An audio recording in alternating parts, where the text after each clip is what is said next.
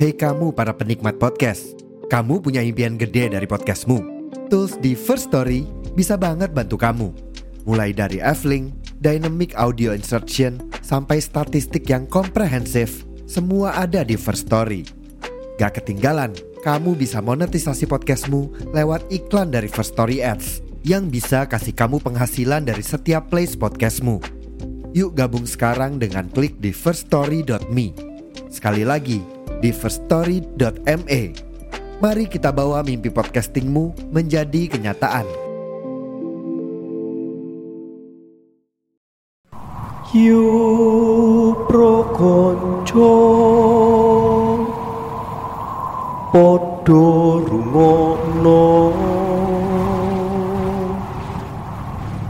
Aku duwe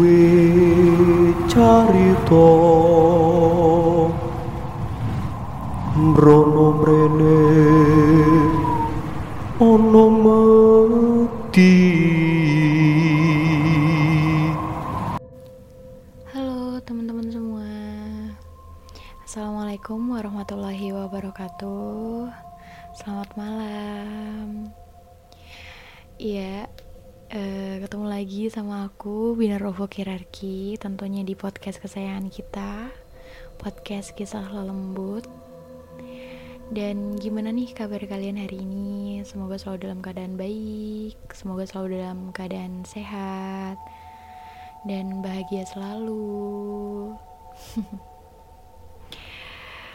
dan mungkin banyak dari teman-teman yang bertanya, kenapa sih kok uploadnya nggak teratur kayak gitu? Kadang hari ini, kadang dua hari sekali, kadang seminggu dua kali, bahkan mungkin seminggu sekali gitu. Jadi eh, menurut aku kalau memang aku ada waktu untuk siaran, aku sempatkan untuk siaran. Aku sempatkan untuk membawakan podcast karena ya aku tahu teman-teman mungkin juga nungguin cerita-cerita dari podcast kita gitu kan. Nah, sebelumnya aku juga uh, minta maaf kalau mungkin pembawaannya kurang apa ya kurang semangat atau apa gitu karena memang hari ini uh, sudah banyak kegiatan ya nggak banyak sih. Cuman ada beberapa kegiatan yang sudah aku lakukan dari tadi pagi ya. Mulai dari ngeprivat anak-anak gitu. Terus siangnya gladi resik untuk acara daring wisuda besok gitu. Dan ngomong-ngomong wisuda terima kasih buat teman-teman yang udah doain aku udah kasih selamat ke aku. Semoga doa baik kembali ke diri kalian. Jangan bosan-bosan jadi orang baik. Uh, insya Allah kalau kita nanam baik kita juga akan memetik hasil yang baik pula seperti itu dan di kesempatan kali ini aku bakal bawain cerita dari Zaskia. Uh, buat Zaskia terima kasih karena sudah mengirimkan ceritanya. Dan untuk teman-teman yang lain jika ingin mengirimkan ceritanya bisa lewat email podcast kisah lalembut at gmail.com atau lewat DM Instagram di at podcast kisah lalembut seperti itu. Kemudian uh, untuk teman-teman yang sudah mengirimkan ceritanya mohon bersabar karena memang uh, sudah sering kita sampaikan ya aku dan Ainul sampaikan bahwa uh, memang cerita yang masuk itu uh, lumayan banyak. Jadi memang kita harus uh, ekstra juga ya buat bacainnya gitu karena ceritanya emang menarik-menarik sekali nih yang dikirim gitu begitu juga dengan cerita Zaskia ini oke mungkin uh, langsung aja tapi sebelumnya aku juga mau minta maaf kalau misalkan ada sedikit noise karena di sini lagi hujan. Malam ini Tegal diguyur hujan. Khususnya Tegal kota ya. Gitu. Dan oke, okay, kita langsung aja masuk ke ceritanya. Uh, pengalaman ini aku dapatkan beberapa tahun yang lalu Nah, walaupun sudah cukup lama, namun kejadian itu belum bisa aku lupakan. Kejadian itu pasti tidak akan terjadi jika ibuku tidak pulang larut malam saat itu. Ibu merupakan seorang wedding singer atau penyanyi di acara sebuah pernikahan. Walaupun usianya sudah separuh baya, namun suara ibuku tetap bagus dan dia juga tidak ketinggalan zaman. Tidak hanya lagu adat Sunda atau lagu-lagu zaman tempo dulu saja yang bisa dinyanyikan olehnya. Dia juga sangat hafal lagu-lagu zaman sekarang. Oleh karena itu, aku sangat bangga pada ibuku Apalagi ibu menjadi wedding singer karena ingin membantu ayahku bekerja. Kalau sedang ada job, ibu bisa pulang sampai larut malam. Nah, suatu ketika ibu sedang ada job panggung di acara hajatan di daerah kami. Karena acara hajatannya berlangsung hingga malam hari, dia pun baru selesai manggung sekitar jam 11 lewat 50 malam. Aku ingat sekali jamnya karena saat itu ada panggilan telepon masuk. Aku yang sedang tidur jadi terbangun karena suara dering telepon dan suara dering telepon berhenti. Mungkin teleponnya sudah diangkat oleh ayah. Tidak lama, aku mendengar suara langkah ayah menuju kamarku dan mengetuk pintu. Terus berkata kalau ibu sudah siap untuk dijemput. Ayah mengajak aku untuk ikut karena ayah khawatir kalau meninggalkanku sendirian di rumah. Mau tidak mau, aku menuruti perintah ayah dan berjalan mengikutinya dengan malas ke dalam mobil. Ketika kami sudah keluar komplek rumah, ibu mengirim SMS. Ibu memberitahu kami tempat di mana hajatan itu sedang berlangsung. Jujur, aku belum pernah pergi ke daerah itu, begitupun dengan ayah. Jadi, kami menghabiskan waktu berputar-putar mencari jalan. Setelah sampai, maaf, setelah sempat menyasar beberapa kali, akhirnya kami sampai di jalan tempat ibu hajatan. Dan ada yang aneh dengan daerah itu. Jalanan ini tampak berbeda seperti jauh lebih menyeramkan daripada jalan-jalan yang tadi kami lewati. Aku pikir mungkin karena saat itu sudah jam satu malam, jadi terasa menyeramkan. Lagi pula, daerah itu baru pertama kali kami singgahi. Pemandangan di kiri dan kanan jalan terlihat sangat asing di mataku. Tiba-tiba, Mobil berhenti mendadak. Aku tersentak dari kursi penumpang. Untung saja aku memakai sabuk pengaman. Dan ayah meminta maaf padaku setelah memastikan aku tidak terluka. Lalu ayah melihat ke depan dengan marah sambil memberikan klakson beberapa kali. Aku melihat ke jalanan di depan di sana ada seorang wanita sedang berdiri di tengah jalan. Ayahku kembali membunyikan klakson, tapi wanita itu tidak mau menyingkir juga. Akhirnya, ayahku turun dari mobil. Ayah bilang padaku untuk tetap di mobil dan mengunci pintu. Aku pun menuruti perintahnya. Dari dalam mobil, aku melihat ayah berbicara dengan wanita itu. Aku memperhatikan penampilannya. Wanita itu memakai jaket dan daster seperti orang hamil. Dia juga membawa tas jinjing di tangannya. Tiba-tiba, ayah kembali berjalan ke arah mobil. Wanita itu mengikutinya dengan perlahan dari belakang. Aku menurunkan kaca jendela dan bertanya apa yang terjadi. Dan ayahku bilang, kami akan mengantar wanita itu. Kata ayah, wanita itu satu arah tepat dengan hajatan ibu.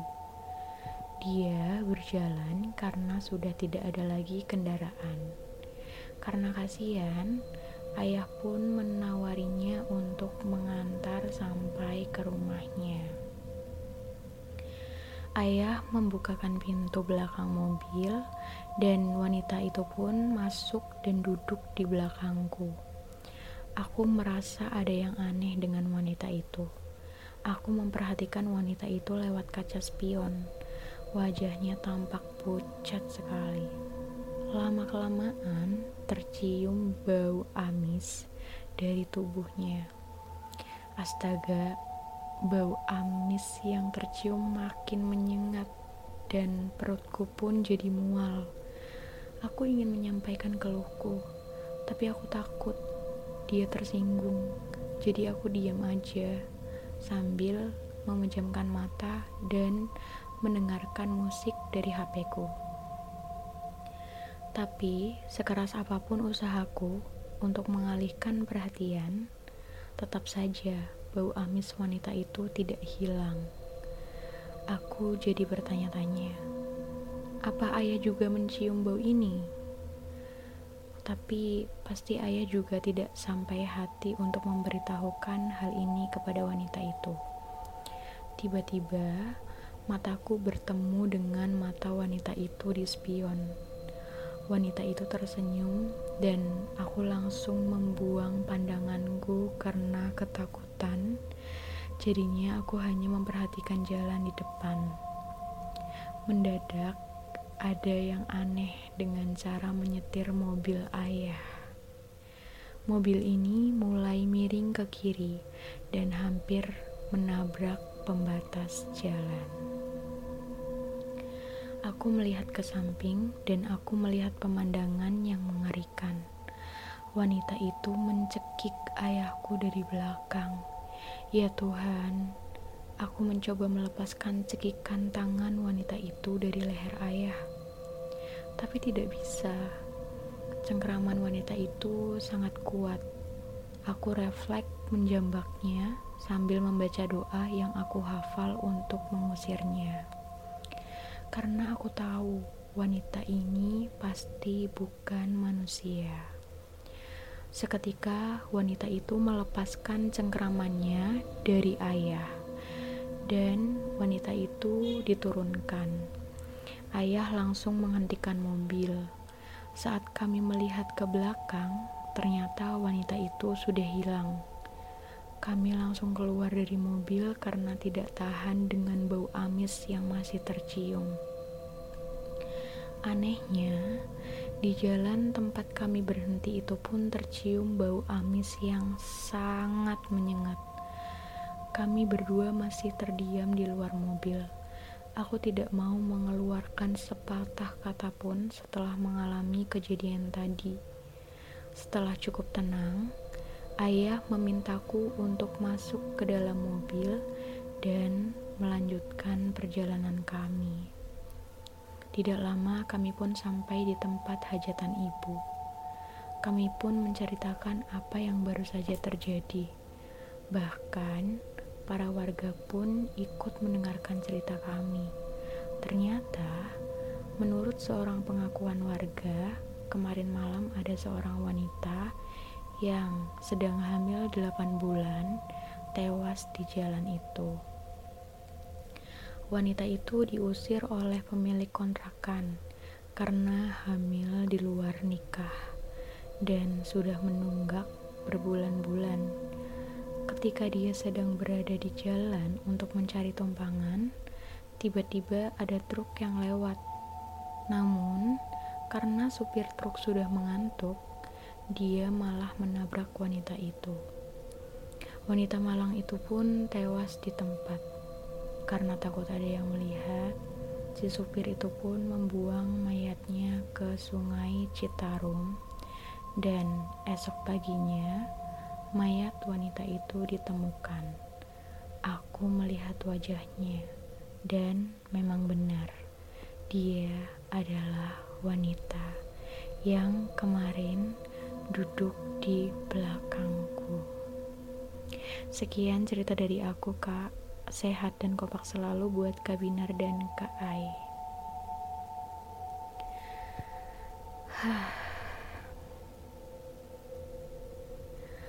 ya, jadi itu cerita dari Zaskia.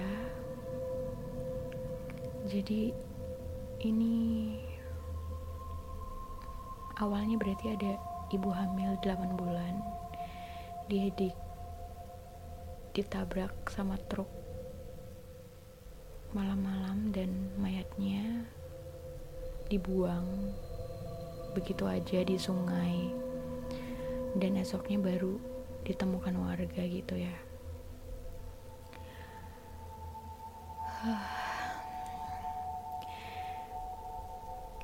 Ya gimana ya? Itu serem banget sih. Kayak dicekik dari belakang dan kenapa ya malam-malam kalau di logika gini aja malam-malam itu posisi udah jam satu malam terus di tengah-tengah uh, lingkungan yang Zaskia dan ayahnya lewat itu ada wanita yang lagi di tengah jalan. Diklaksonin aja nggak mau minggir gitu. Ya pasti pikirnya itu bukan manusia kan gitu. Maksudnya kayak kalau di logika kalau aku yang ngelogikain sih ya nggak mungkin dong ada malam-malam ada cewek di tengah jalan kayak gitu sendirian gitu. Tapi aku yakin sih mungkin pada waktu itu ayahnya Zaskia tuh nggak apa ya nggak tega mungkin lihat seorang wanita terus uh, udah larut malam jalan sendirian kan nggak ada yang nganter gitu. Gimana ya orang tuh kalau terlalu positif thinking tuh gitu uh, ya udah kayak mikirnya baik aja dulu entah itu nanti gimana gimana bakal kejadian apa ya itu urusan belakang gitu. Jadi ya mungkin pikirnya ayahnya Zaskia ya udah ditolong dulu kayak gitu takutnya emang ada apa-apa kan gitu. Cuman uh, mungkin memang ayahnya Zaskia mungkin pada waktu itu nggak mikir uh, bakalan terjadi hal-hal yang aneh atau enggak gitu loh. Karena memang niatnya tuh emang nolong gitu ya mungkin. Jadi ya udah kayak gitu. Ya udah ditolong aja gitu suruh masuk mobil gitu di uh, taruh apa di bonceng di belakang kan duduk di belakang. Aduh itu serem banget sih emang. Malam-malam dan posisi itu udah jam uh, satu ya mungkin jam satu malam setengah dua mungkin lah ya. Gitu ya mungkin. Uh, itu dulu cerita untuk episode kali ini. Uh, sekali lagi aku mau ingetin buat teman-teman semua yang mau mengirimkan ceritanya bisa ke email kita di podcast kisah lembut at atau di DM Instagram at podcast kisah lembut uh, sekali lagi aku mau mengucapkan terima kasih buat Saskia yang udah mengirimkan ceritanya ke podcast kisah lembut Terima kasih juga untuk teman-teman yang sudah setia mendengarkan. Terima kasih untuk komentar-komentar positif kalian, support kalian, doa kalian. Uh, kami, aku dan Ainul uh, bersyukur bisa memiliki kalian yang uh, selalu support kita, gitu. Pokoknya terima kasih sudah setia mendengarkan. Terima kasih sudah stay di podcast kisah lembut. Dan sampai jumpa.